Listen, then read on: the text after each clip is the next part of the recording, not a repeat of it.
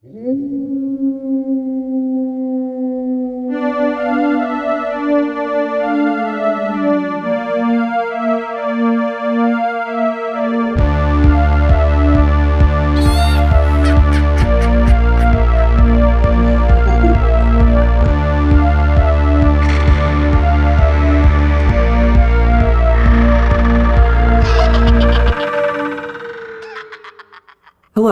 and welcome to Resting Witch Face, your one stop haunt for all things spooky, bitchy, and more.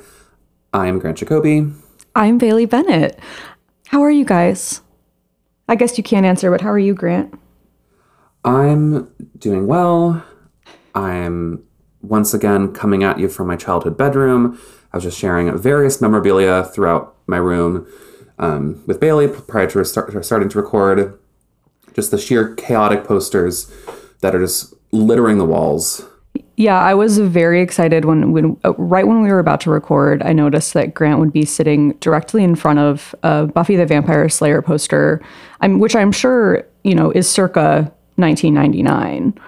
Yes. Um, which is, I mean, the authenticity alone, but Grant is currently blocking it with his body, but that's actually okay because it is a poster of Buffy and Angel, which is sort of like that's just, that's sort of tough for me to get on board okay. with. Yeah, yeah. There's I there definitely are some posters in here that I could pro- I like.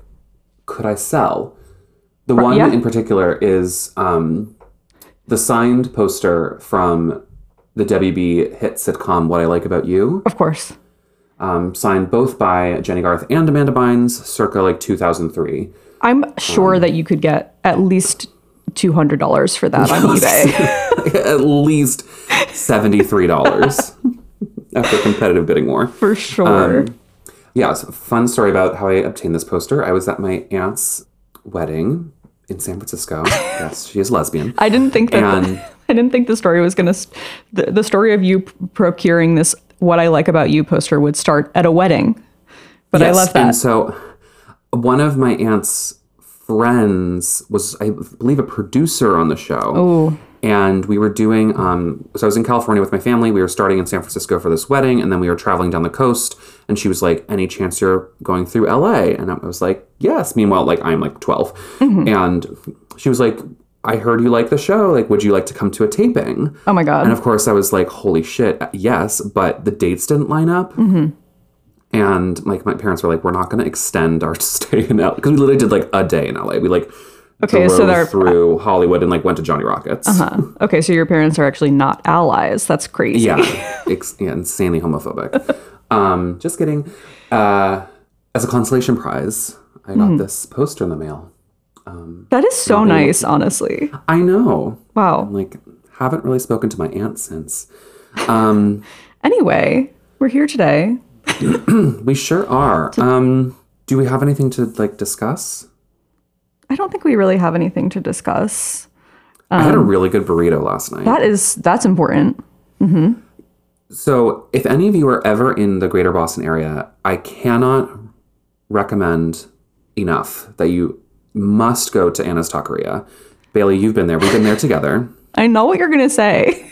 um, I actually wasn't going to, but I was just going to talk about the burrito I had, which was insane. It's like a small local chain, and it's like to die for. It's like just the very like simple mm-hmm. ingredients, mm-hmm. and it just tastes like very authentic, very fresh. I guess um, who the fuck am I gonna know about what an authentic burrito tastes like? But it's not like going to like Chipotle. Sure. No, I can attest. It was a good burrito when I had it. Yeah. Um, but yes, what is Bailey is referring to is that we went to this is my favorite night of all time is that we went to Anna's Taqueria and ten years ago, by the way. I know, literally, yeah, literally, the, we were just discussing this memory the other day because we had, we had hit the ten year marker of getting burritos and going to a concert. In between which Bailey walked into slash over was it a was it a parking meter or was it like a bike stand? It was like one of those like half poles that was like definitely like up to my waist in height, and I just like slammed into it. like cooter first. like it was it was one of those moments where I thank God that like the, the brain is, is so fascinating. Like what like really just like sticks in there. it's like it was like watching a, a deer run in front of a car. It was just like your leg went up at this like impossible angle, and oh, I'll never forget it. That's some, some good memories. Yeah, Um, great. well, I'm really glad we covered that at least. yeah, me too. Do you want to talk about our badass bitches? yeah, I mean, You I'll go go, first. first. I'll try to keep this a spoiler-free Hmm. badass bitches of the week, but since I just finished it, I just gotta th- throw it out to the cast of Yellow Jackets.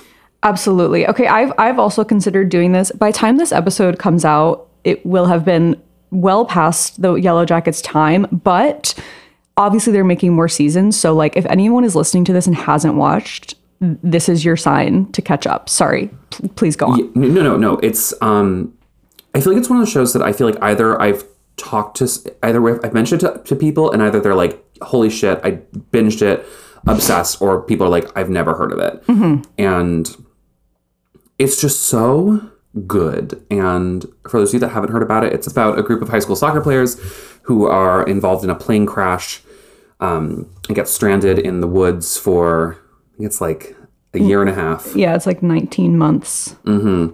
and it flashes from them kind of figuring out how to survive in this wilderness and all that trauma as teenagers and flashes forward also to the present day um, where these adult women are still kind of grappling with what happened to them. Mm-hmm. And it's was so what made it so impactful i think was that it was simultaneously so well, it's so chilling but like there- there's so much that happens and yet there's so much left to be uncovered. Absolutely. I mean, like even even watching the whole season, it's like you don't know, you only know a few of the survivors. Like you know for sure not everyone made it through this experience and you only have met a few of them in their adulthood, but there's like there's just so many more mysteries to uncover about what happened and who ended up making it through and what their relationships are like now.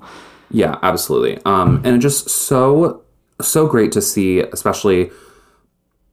I almost said like not say like women of a certain age, but like Yeah. female actresses in their forties who are typically, I you know, kind of pushed. That's the age of like pe- women are pushed out of Hollywood. They're no longer like the young hot ingenues. They're not quite the like Meryl Streep. Like I'm now going to play someone's grandma role. Um, and so yeah, Melanie, Melanie Lynskey, Tawny Cypress, um, Christina Ricci, and uh, Juliette Lewis are all just like f- fucking insanely good. And all the actresses who play the younger selves, um, also insanely good. Yeah, if you haven't if you haven't watched it, please check it out. And when I tell you there's a moment in the last five minutes of the last episode where I let out a, a gasp, not because like like because there was something on the screen that chilled me to the bone in a way that like I haven't experienced in a very long time. Uh-huh. Yes. No, I was equally obsessed with this show. I can't wait for more. Um, I will also say that it's steeped in like 90s nostalgia because the plane crash happened like the girls are in high school in 1996 so there's like so much good like throwback music and what i also love is that even like casting christina ricci and juliette lewis in these roles who were sort of like young 90s icons to now play like not the washed up versions of themselves, but like to play these like you know these older versions of sort of who mm-hmm. they used to be, and it's and there is this very like reflective nature on their lives. It feels like so it's just it's just a really co- cool, really cool in like sort of a meta way, um, Yeah. and can't wait for more. So I know. Like, thank God it's been renewed because it is so, so, so good. Can't can't recommend it enough. Absolutely. Uh, my badass bitch this week is also with, within the television universe, and I feel like this is really um, sort of a long time coming. But we didn't record for like a year, so I just want to I just want to give a shout out to our girl Jennifer Coolidge. Um, I just Oh yeah. feel like obviously she's been having like the year of a lifetime. Um, if anyone didn't watch White Lotus, she was absolutely perfect. Like the performance of her fucking life. Um, sh- she's also the only I think the only cast member who was in White Lotus season one who is also going to be in White Lotus season two, which is so exciting. Smart. But Smart she's casting decision. ob- obviously, um, but she is just like she's been an icon, obviously, for such a long time, and so many people are aware of her because of like Legally Blonde or American Pie, like these um, a Cinderella story. Absolutely. I mean, we can't and we cannot forget about a Cinderella story. but she has just been turning like she truly does so much with whatever she's given, no matter how small the role. It is so memorable, and I just really have grown to respect her so much because of she just has one of the most unique presences in Hollywood. And I was listening to an interview with her not too long ago where she was talking about White Lotus and Mike White like asking her to participate and she was it was just a very real and relatable conversation where she was talking about how like over the pandemic she like hadn't been the most active and she'd gained weight and she wasn't feeling very good about herself and her body and she almost decided not to do the show because she didn't want to like be seen in that way. She was like, I don't feel good about myself. Like, I don't want to be on camera. And like, it sounds like a friend or someone convinced her to do it anyway. And she was like, thank God that I did. And that that didn't hold me back from, you know, being a part of this incredible experience. And I feel like that that was so real to hear that from a celebrity. And I don't know, I just love her. She's she's a gay icon. She's incredibly talented. Um, yeah, there's not there, there's there, there's so much that you could say about her, but I think uh, just just kudos to her as always. Yeah, yeah. She is one of those people that you just like file under completely just like unproblematic faves. Like will watch you in anything, so good in everything. And for being a character actor who also is just able to just subtly play s- so different characters that like and like she's able to make you believe especially in white lotus that she is a real person. Like this person exists. Despite being like over the top and um whatnot. But yeah she's Yes. yeah that she's she's great. Um you know the gay it, the gays have loved her for a long time and it's finally nice to see that the rest of the rest of mainstream hollywood is catching up. 100%. yeah All right, great. So you're going to be telling the story this week, babe. Yeah, let's just let's just dive into it because this whew, this one's a doozy. Thank God. This is one I've wanted to do for so long. It's just it's like a soap opera with all of its twists and turns. And today we're going to be talking about the murder of uh, Travis Alexander, or better known as the Jodi Arias story. Hell yeah. I mean, it feels so weird to be excited about this because I mean, I obviously know this story and it's incredibly fucked up, but I mm-hmm. haven't done a deep dive into it. So, I did get um, this information from Wikipedia and more so from a Huffington Post article that went went through the timeline of this story because it's a we- it's a complicated timeline mm-hmm. um, great. and just trigger warning. I guess this mm-hmm. story does involve is rather gruesome, and it, uh, we will be talking about allegations of sexual assault and physical assault and um, pedophilia. So. great. if any of those things are not your fave, then maybe just skip this app. But if not, and if you're just as messed up as we are, come along for the ride. Great. Okay. Let's do it. So, Travis Victor Alexander was born on July 28th, 1977, in Riverside, California, as one of eight siblings. Shocking, he was Mormon. Um, at the age of 11, Travis moved in with his parental grandparents. Um, he was uh, eventually became a salesman and a motivational speaker for Prepaid Legal Services, an American corporation that sells le- legal service products direct to consumer through employer groups, through multi-level marketing, whatever the fuck that means. So, it's it's an MLM, so it's like a pyramid scheme. Is that what that is? Mm-hmm. Okay. As someone who works in marketing, you think I would know like what I mean, marketing is? I'm making a sweeping generalization, but I think that he worked for yes, I mean an MLM. That's what that is. That that that's that sounds right. So it was through this job that Travis met Jodi Arias in September of 2006 at a PPL conference in Las Vegas. Yeah, if you're doing a conference, you, you've got you're you're trapped. In if you're at a conference, you're trapped in a pyramid scheme. Yeah, you're you're in it. Okay. Good luck. Um, Jodi, who was uh, 28 at the time, was living in Palm Desert, California, and was trying to make it as a saleswoman and an independent photographer. Remember that little tidbit about being a photographer? That is going to come back later. Right. Um, the two hit it off right away and began speaking on the phone pretty much every day. Um, court records also indicate that the couple exchanged over 82,000 emails during their courtship. Wow. I mean, Emails. I don't. I feel like I don't think I, I don't think I've sent eighty two thousand emails in my entire life.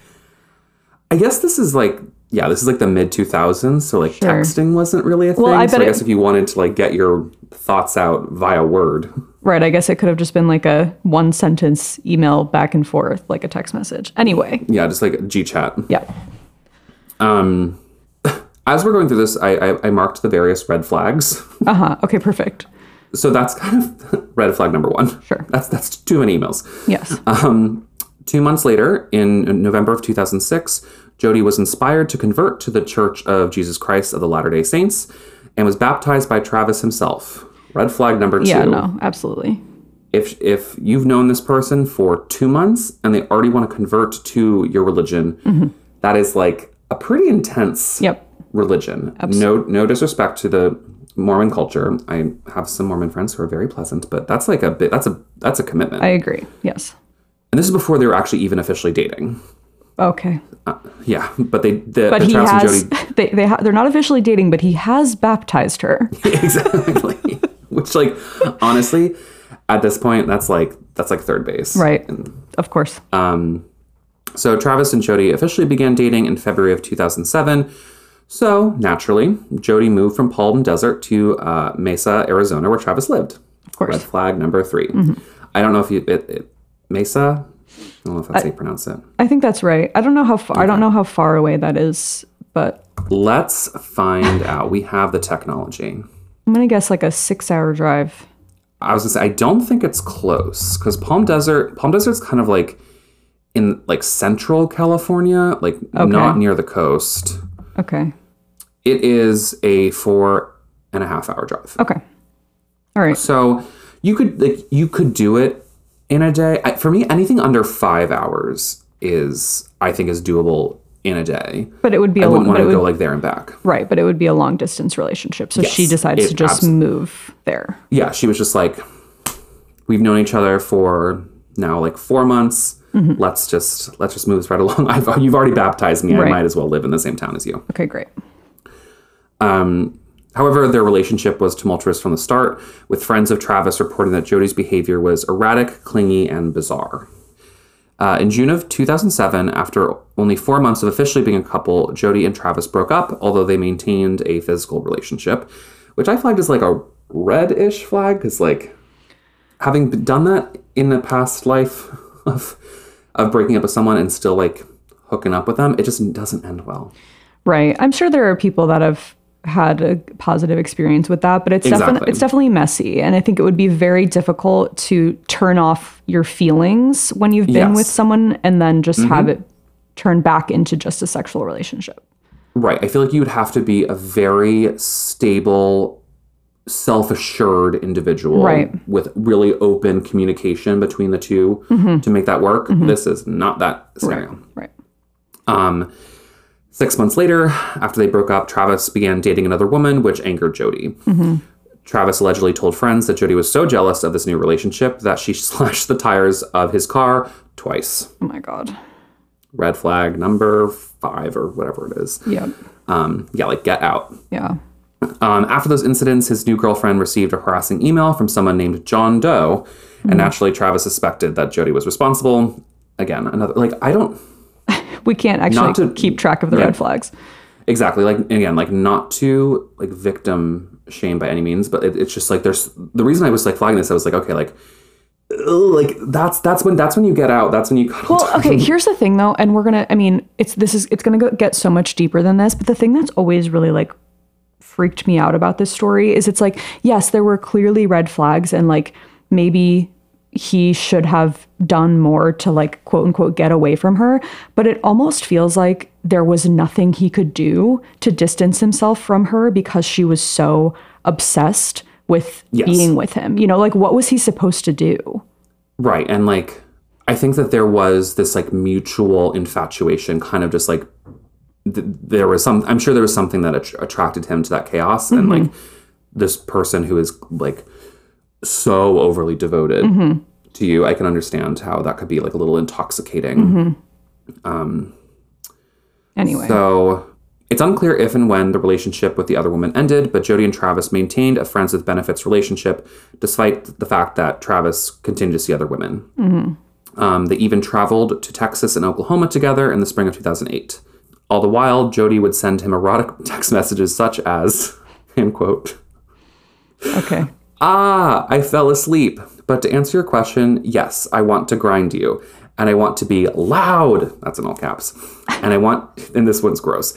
And I want to give you a nice warm mouth hug too. Smiley Okay. face. All right. Okay. That's where we are. No, I'm great. Yeah, I could have lived my whole life without hearing the expression mouth hug. Yeah. Um, mm-hmm. um, another text message she sent said, My pussy is so wet.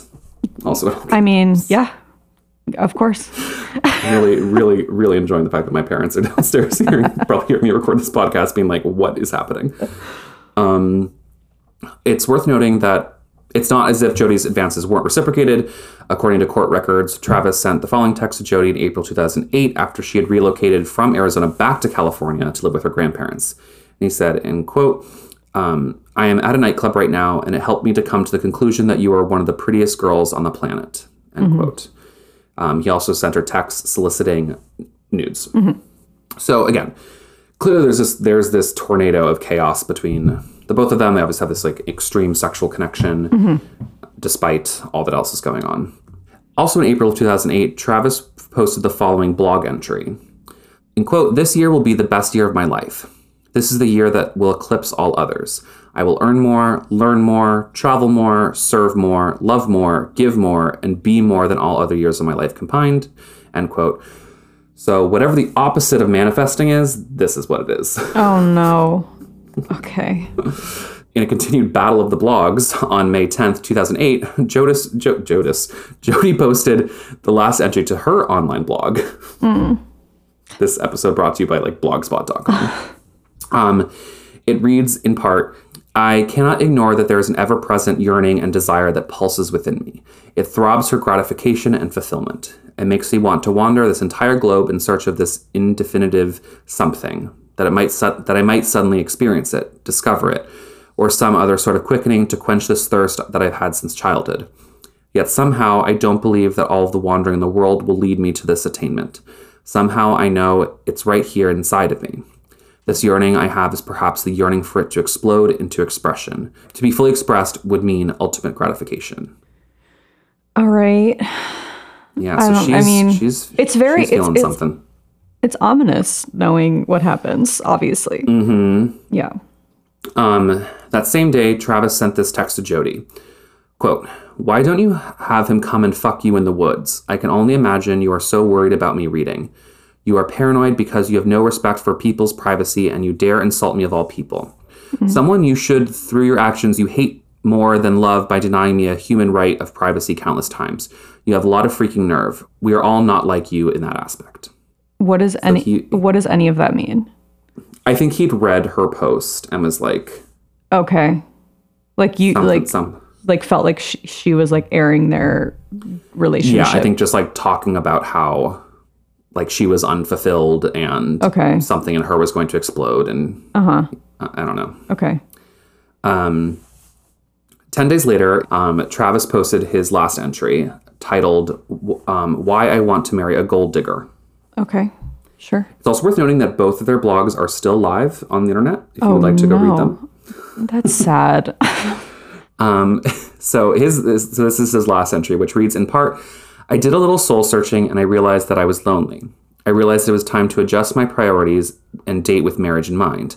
This type of dating to me is a is like a very long job interview and can be exponentially more mentally taxing. Desperately trying to find out if my date has an axe murderer penned up inside her." Um. Well, All right. you're not wrong. Uh huh. So, During the first week of, of June 2008, Travis told friends that he had suspected Jodi had hacked into his Facebook account. And apparently, this was the final straw, and he had told her to stay out of his life forever. But despite this declaration, Jodi picked up a rental car and drove to Travis's home in Mesa. There, they proceeded to have sex and took explicit photos of each other. Um, that same afternoon, on June 4th, 2008, the last outgoing call was made from Travis's phone, afterwards, which he missed an important business call that evening. Over the next few days, Jodi went to visit Ryan Burns, um, who was a former potential love interest for her and a, also a former coworker from the PPL, um, in, at his home in West Jordan, Utah, and then returned her rental car back to California. Uh, Ryan Burns alleges that Jodi showed up hours late with a new hair dye job and cuts on her hands. Okay. Jodi would later claim that she sustained the injuries after a glass broke while working at a Margaritaville back in California, but it was later determined that she was never emplo- employed by that restaurant. Okay. Um, there were also claims of Jodi having purchased a gas can from a local California Walmart, only to return it a week later. Mm. Prosecutors would later suggest that she did so so as not to be seen filling her rental car with gas en route to and from Mesa. Okay. Mm-hmm. On June 9th, Travis's friends, having become quite concerned because they had not heard from him in, for several days, went to his home on East Queensboro Ave in Mesa. What they found was nothing short of a grisly sight. They followed large amounts of blood throughout the master bedroom, um, which were on the floors, the walls, and the sink area, leading them into the bathroom where they found Travis's body in the stand up shower in a state of advanced decomposition, which naturally suggested he had been dead for several days. Yeah. Um, it's so I, been- ugh, it's so hard when that he was found by his friends. Like, I know, like, ugh. yeah, If you want to see the crime scene photos, they're online also. yeah. Why? Just so you know. Yeah, we literally why. Yeah. Did I click on it? Yes. Do I regret it? Yes. Okay. Um, so he had been shot um, in the right brow. Um, the bullet was found lodged in his left cheek, which to me, I would think that's like a downward trajectory. And he had also been stabbed 27 times. Yeah. And someone had also cut his throat from ear to ear. Like, it's so, like- overkill. Like, it's. Extreme overkill. I mean, it's obviously such a crime of passion, and it's like, I mean, we know exactly who did it, but it's just, Who? it's unbelievable. it's it's so it's so gruesome. yeah it's it's in, it's insane um and it, it was so so much overkill that they were never actually able to quite determine what the actual cause of death was Right. like which which stab wound um but it was reported that the gunshot was post-mortem Like, for what? Like- okay, yeah. investigators found several vital clues in travis's bedroom and bathroom a spent uh, 25 caliber shell casing was located on the floor near the sink the same caliber gun that was used in the murder and the same caliber gun that had allegedly been stolen from Jodi's grandparents' house, where, if you remember, she had been living. Uh huh. Yeah, like if you're going to commit a murder, like don't use the weapon that like you have like immediate access to. Not that I'm like No, but it is. murders, but- It is. This is a parti- This one in particular is so interesting because it's like she clearly tried to plan out certain aspects of it to cover her tracks, like even the gas can uh, of Mm-hmm. it all. But then it's like, but then to use a gun that you clearly got from a family member is just, I don't know. It's like, oh, it was stolen. yeah, Like, okay.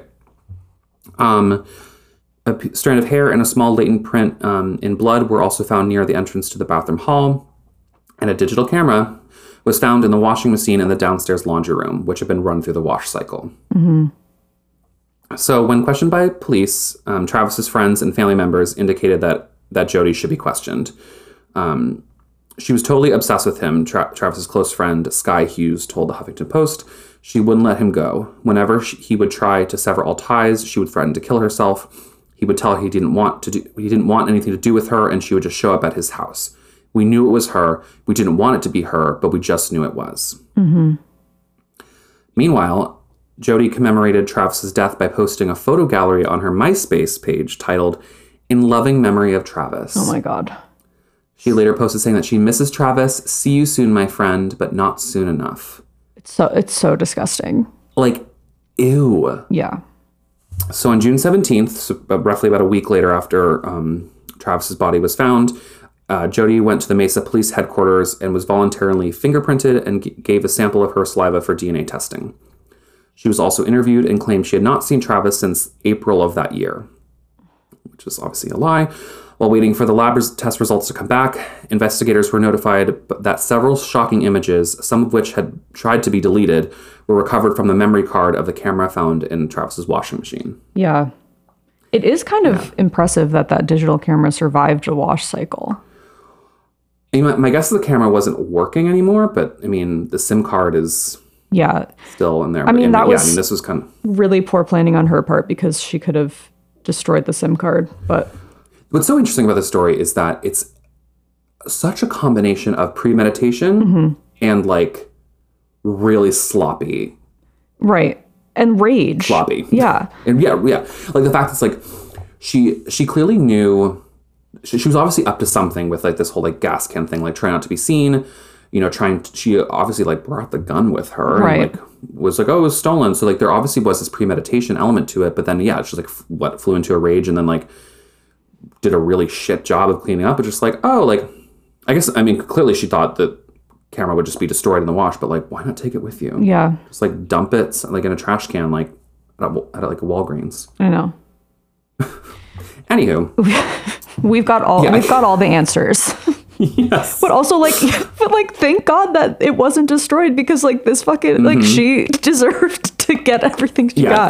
got. You know, exactly. Yeah. Um, so six photos, time stamped on the day of Travis's murder, show uh, naked Jodi on Travis's bed in various provocative sexual positions. Um, but the deleted pictures were of Travis naked in the shower just before his death. It's so chilling. I've It's yeah, the, oh, the, these yeah. So what I'll say is the, the crime scene photos are available. Like the gruesome stuff is blurred out, but this one particular photo where he's looking back at the camera and smiling, it's mm-hmm. just like so really makes the hair on your entire body stand up. yeah.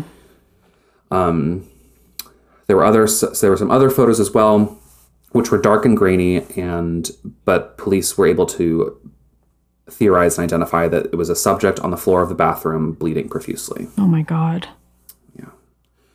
So I'm wondering if, because I don't think she was like, um, my, my guess is the camera like fell and just like started like rapidly taking photos. Because I don't think this, I don't think she was like, But I mean, like, I wouldn't put it past her to be taking photos of that, honestly. I mean, why would you bring, why, like, the fact that she even had a camera in this scenario and she was like, let me take photos of myself with the murder victim in the location of the murder. like, she didn't, I don't think she had any shame. Like, what the fuck? Okay. Anyway, I I don't I don't know enough about psychology, shocker, to diagnose like psycho- psychopathy or sociopathy, sociopathy, whatever. Yeah, I can't even fucking pronounce it.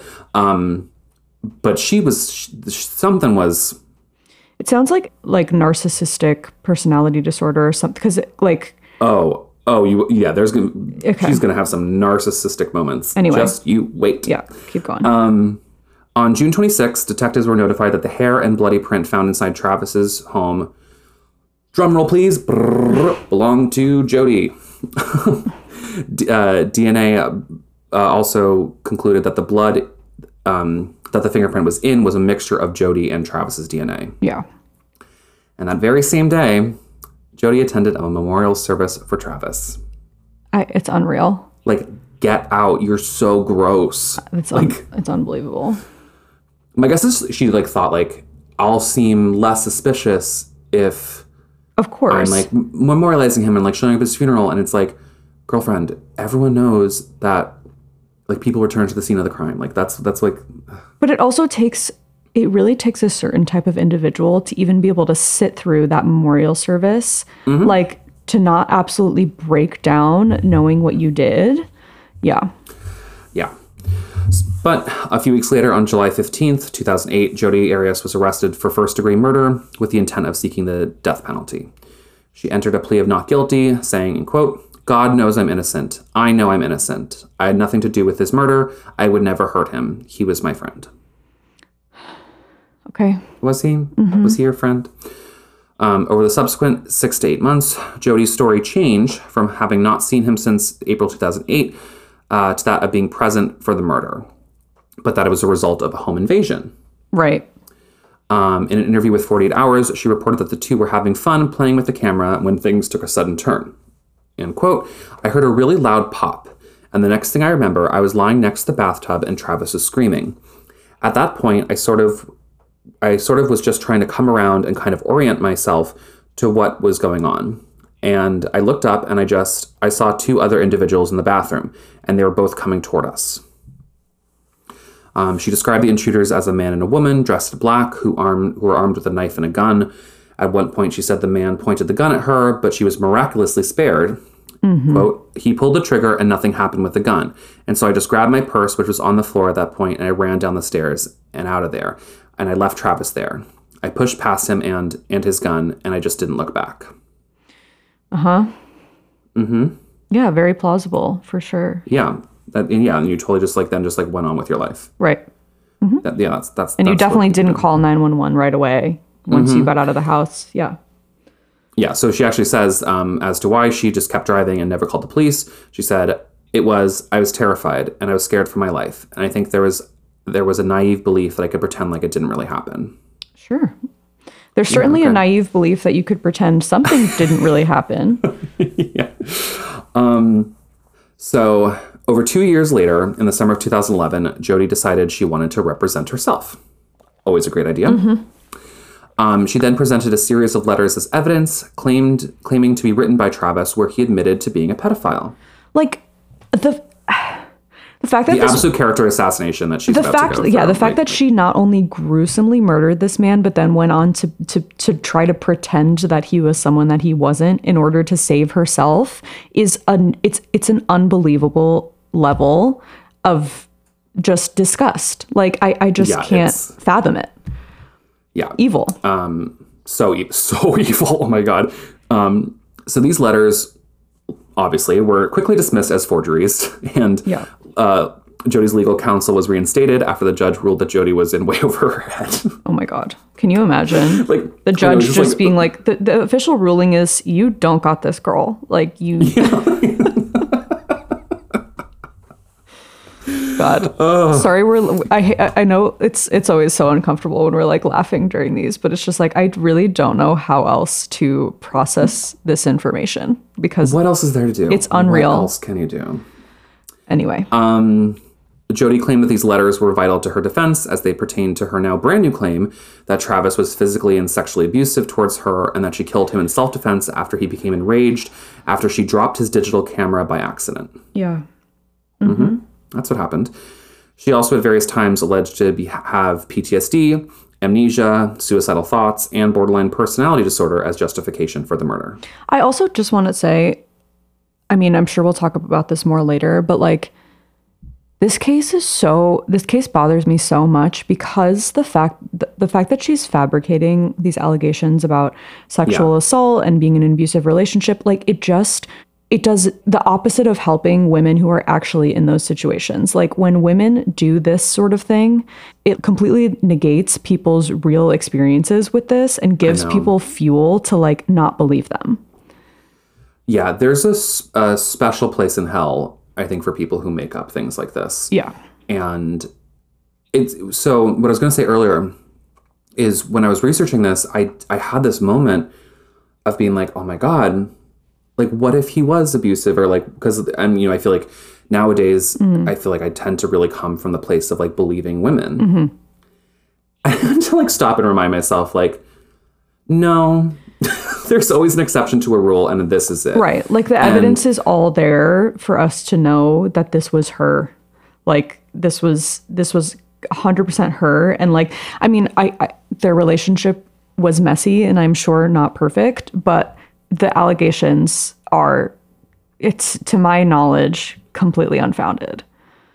Yeah. Um, for what it's worth, there were like countless witnesses Mm-hmm. who, um, including many of which who had previously dated Travis, Right. who went on the record to say that he had never been abusive to them, either sexually or physically, and um, so there was there was no, besides her claiming that, there was no actual evidence that this was the case. If anything, it was like very much the other way, where she was clearly extremely manipulative, and I think that he didn't know how. I, I think he didn't know how to get out, Yeah. and um, it's just it's very sad. Yeah. Um, so Maricopa County prosecutor Juan Martinez countered this defense theory, this self-defense theory, describing Alexander's, uh, sorry, Travis's murder as violent and saying that there were three different ways that he could have died. Um, he was shot, he was stabbed in the heart, and his throat was slit from ear to ear, severing his vocal cords and arteries, nearly decapitating him. Um, he also noted how Travis had defensive wounds on his hands, suggesting that he was submissive. He was the submissive one during the attack. Um, in wrapping up his opening argument, Martinez played a part of the media interview conducted after Jodi's arrest, in which he said, "Mark my words, no jury will convict me." Uh huh. Sure. Narcissism.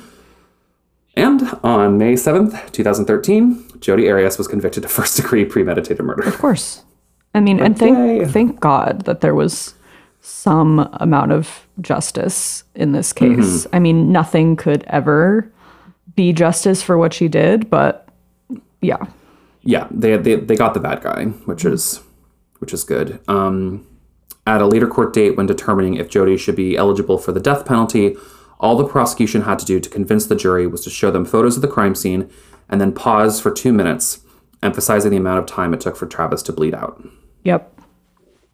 That is a two minutes is a long time, even for something like as violent as this. Like, oh, I've heard that being used that that exact tactic being used in in multiple court cases where they just pause for the amount of time that like if it was like okay it took you know 7 minutes for them to call the police before you know after it happened and they just sit there for 7 minutes and they're like this is how long they had. And it feel and when you're just sitting there in silence it feels like an, an eternity. Oh, an absolute eternity. Um, so the jury voted to voted yes on the death penalty after less than three hours three hours of deliberation. However, she was eventually just sentenced to life in prison without the possibility of parole on April thirteenth, twenty fifteen.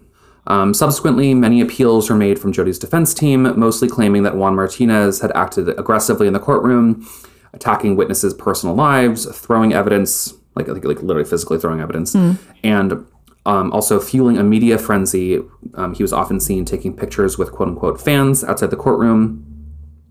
Um, indeed, the trial, which was made public, was described as a circus and a runaway train.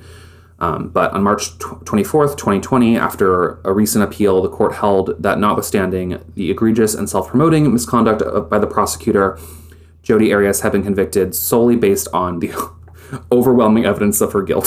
Sorry, just like, I, I, like, like you tried it. yeah oh my god Um, and as of 2021, Jodi is housed at the Arizona State Prison Complex in Perryville, where I'm fairly confident she will live out the remainder of her days. i mean there's no way that she's gonna get out Um, and yeah, I'm pretty sure she maintains her innocence, which again is. I always wonder with.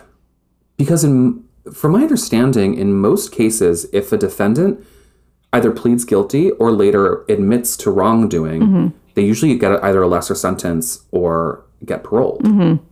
Because they're actually taking accountability for their actions. I mean, I don't know about this. It was such like a heinous crime, but Right. I I mean, she, it just seems like, again, like I'm not going to try to sit here and, and diagnose her, but it feels like she either like literally convinced herself that she didn't do it and it didn't happen, or is so narcissistic and delusional that she like she can't even like she she will never be able to admit guilt because she's Yeah. convinced that she was not in the wrong. I'm going to go with that. Yeah. Because I think that based on this timeline and the Huffington Post has there's a there's a lot more like court details that I got like a little bored. Um, but you can read the kind of the full timeline of these testimonies. I've really just heard like flip flopping around like every sort of excuse is um I think yeah, I think she truly just didn't think she was going to get caught. I think Yeah. that she thought she had such control over this man, and I think that it got to the point where she thought I'm sure she thought he was she was losing control of him, and the only way out was to kill him, which is Which again, I I'm so curious. Like, what was the actual impetus? Because again, she clearly showed up with a gun, Right. and you know she knew something was going down. But like, what went from like them taking like sexy pics and he's like in the shower and she's taking pictures of him to her stabbing him 27 times, slitting his throat and shooting him in the head. Well, I, like, I just can't emphasize that enough. It's, I'm sorry, it's, it's graphic, but like, holy right. shit. Well, you did say that like, you know, he he sort of seemingly put his foot down about like this is over. Like we're not doing this anymore. I want you out of Mm-hmm. my life. And like she shows up at his house, clearly he's convinced to still have sex with her, you know, like Yeah. which I don't think is unreasonable at all. I think like that's probably very common in relationships. It's like, oh no, we're not actually broken up. Like let's be together. And like maybe maybe they sleep together and then he reiterates like this is the last time like we're not doing this anymore like something t- to that degree and Mm-hmm. Yeah. it, it really feels like i mean this is all completely conjecture like i have no idea but it really feels like that you know if i can't have you no one can. Like Mm-hmm. that is what this was about which is obviously the most selfish thing that you could possibly do. And unfortunately kind of common in these cases of Right. crimes of passion. I feel like the term crime of passion is also like so it, it makes it sound like sexy. I know. Ooh. Um as opposed to the yeah the, just the sheer level of violence and then indifference mm-hmm. after the murder mm-hmm. to then because honestly it'd been one thing if she had like she'd killed him and then she'd like been like it was self-defense like blah, like right away or Right. something. But to run through the gamut of i wasn't there mm-hmm. then i was there but it was a home invasion then it was i was there it was self-defense and blah blah blah it's just like yeah. No. Pick one story stick to it girl. No one's buying it. Yeah there was no there i mean there was no chance even if she had i mean i it's disconcerting to think what might have happened if she had gone with the self-defense angle from the start. I still think there was there would have been enough evidence against her especially the you know Yeah. character witnesses and just like the, the the history of what their relationship was like and what she how she acted towards him. But i think like this is such i mean you know this is such an infamous case i think because it is a woman who is mm-hmm. the murderer. And i think like in a lot of these types of scenarios you know the gender roles are reversed and it's usually Yeah. the woman that's being manipulated or the one that's in it, and the man is in a position of power and is the more violent one in the relationship so i think like at the time people might not have even really known how to process something like this Yeah. Well, and again, not, not to like, this is just like, I'm just saying this for the sake of saying it. Like, he could like he could be like the biggest dick in a, in the world Mm-hmm. and like screwing around with her and like sleeping with other women Mm-hmm. and um like toying with her emotions, and you still don't get to right murder him. doesn't matter doesn't matter at all Like, I'm sorry, like that's not that's not how life works, Jodi. no no exactly Um Anywho, that yeah, this case has haunted me ever since I first heard about it. And it's and it's, it's interesting because it's a rare case where it's it feels like justice was served, mm-hmm. like to the fullest extent. Where like obviously, and it, it would have been better if he had not died at all. Um, yeah but I feel like you hear a lot of cases, yeah, where it's like the person gets away or the person like dies. I don't know. Yeah, or they just get like a very so many there's so many sentences that I just cannot fathom where it's like, yeah, you killed someone, but like you'll be in jail for like seven years.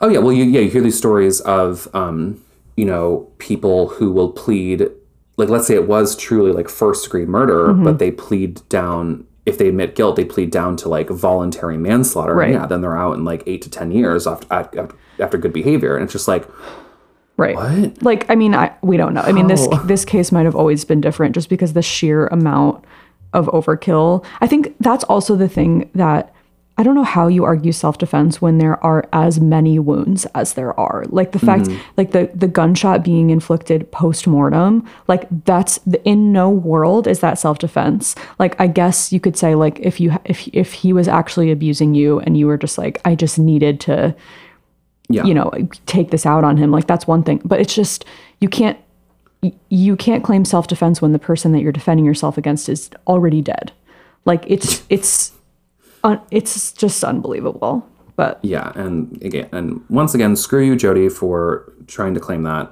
when so many women and people are actual victims of yes. sexual and physical assault, and but at the very least, like I, no one was buying it. Don't like, Right. like it wasn't like suddenly now like she got off because of this defense. Like, I think it was just like she claimed it, and they were like, okay, oh, Right. okay, Right. right. Like his his character didn't actually, you know, end up being tarnished by her. no, But anyway, briefly by me when I was like, what if? But Yeah. then I was like, nope. Um, yeah. So thank you so much. You're so welcome. Um, you know, it's always a delight to talk about talk about murder with you, and Yeah. I mean, it's a fascinating one so fascinating, and tragic, as super always. tragic. Yeah. Shall we get a little petty and complain a Yeah, little bit? Yeah, I'm like, it's always a a wonderful transition into us complaining about please. ridiculous things after. it's it's our it's our palate cleanser. Yeah. Okay. Well, once again, I'm like pretty positive that one of us has complained about this before, but I just want to kind of, you know, here's here's the thing. I've really been like feeling my age a little bit more recently, especially because like, and I think everyone can Yeah, probably speak on it, Yeah, like everyone can probably relate to this, where you just like when we started the pandemic, we were all two years younger than we currently are, which like you know seems obvious Tea. factual but like don't you feel like those two years were just robbed from you? Like i don't i don't feel like i mentally was able to mm-hmm. like like usually when i have a birthday i'm like okay i'm you know i've lived out that year fully i'm moving on to the next year this sort of felt like it just like happened and like washed past me and mentally i'm still sort of like two years younger than i actually am now Yeah. Um, I think we have talked about this, but I think it's still very applicable. Like turning 30 during, not that I had like these like grand thoughts of like what my 30th birth, like this like new chapter in my life, but turning, turning 30 during the pandemic, I mean, it, it was great hanging out with you on my birthday. Uh-huh. I had a great birthday. Of course. But it was this very like weird moment of like life is happening and does anyone notice and or does it even matter right which is a very bleak thing to say but it's yeah this is like this notion of i think also because we're all going through this like collective trauma yeah. and processing and mm-hmm. that's just like does feels never ending and how we're all like i think i said this the other week but i'm gonna say it again where i had this moment around christmas time where i was feeling very anxious about potentially getting covid and bringing it home mm-hmm. to my family and or getting covid and christmas would be canceled. Of course. I mean, I think a lot of people had that exact mm-hmm. experience. And I but I had this moment where I was like, huh, this is a much better anxiety than literally a year ago where I was like, I hope I don't get COVID and die. Right. It just was like It's it's, it's just yeah. it's so weird to like right because mm. it's it's not like a this sort of ever present threat that it used to be, but it's still a mm-hmm. low level of anxiety and trauma at all times where it's just like like are we like 100%. are we actually like suffering on a day-to-day basis like not nearly as much as so many other people in this world probably are because of this disease but it's still like i think we're still allowed to acknowledge that we've now been dealing with this for such a prolonged amount of time in the small ways that it affects our lives on a day-to-day basis but not 100%. yeah so anyway that was the opposite of petty. Um, sorry i didn't mean for it to really get no, that no, way no, but no. Ah, Whatever. I mean, I, but I think again, like, it's not like you're speaking on something that is like it's a universal situation, Mm-hmm. and um, at least we're all in it together. yeah some of us are in it together. Some of us are just won't get vaccinated. yeah yeah Um, Full pivot. My complaint is like bags you get from stores that don't have handles. absolutely yes queen it's- speak on it it, it sends me into this like level of petty rage that is unfathomable where it's, i'm just like what am i supposed to do with this It feels like and i like just like handing me like a swaddled baby. I'm like, I don't have a baby Bjorn with me. Like, why do I like wrap my hand, like roll it up and like stick my fingers? Oh God. It feels like you're living in like 1952 when you're like when you when you've got a brown paper bag that you're like like holding close to your body just sort of like supporting from the bottom and you're like I just got like my eggs and my bread in here like coming home from the corner store. I don't know why it feels like that, but that's what it feels like to me. It it does hundred percent. It's just so weird.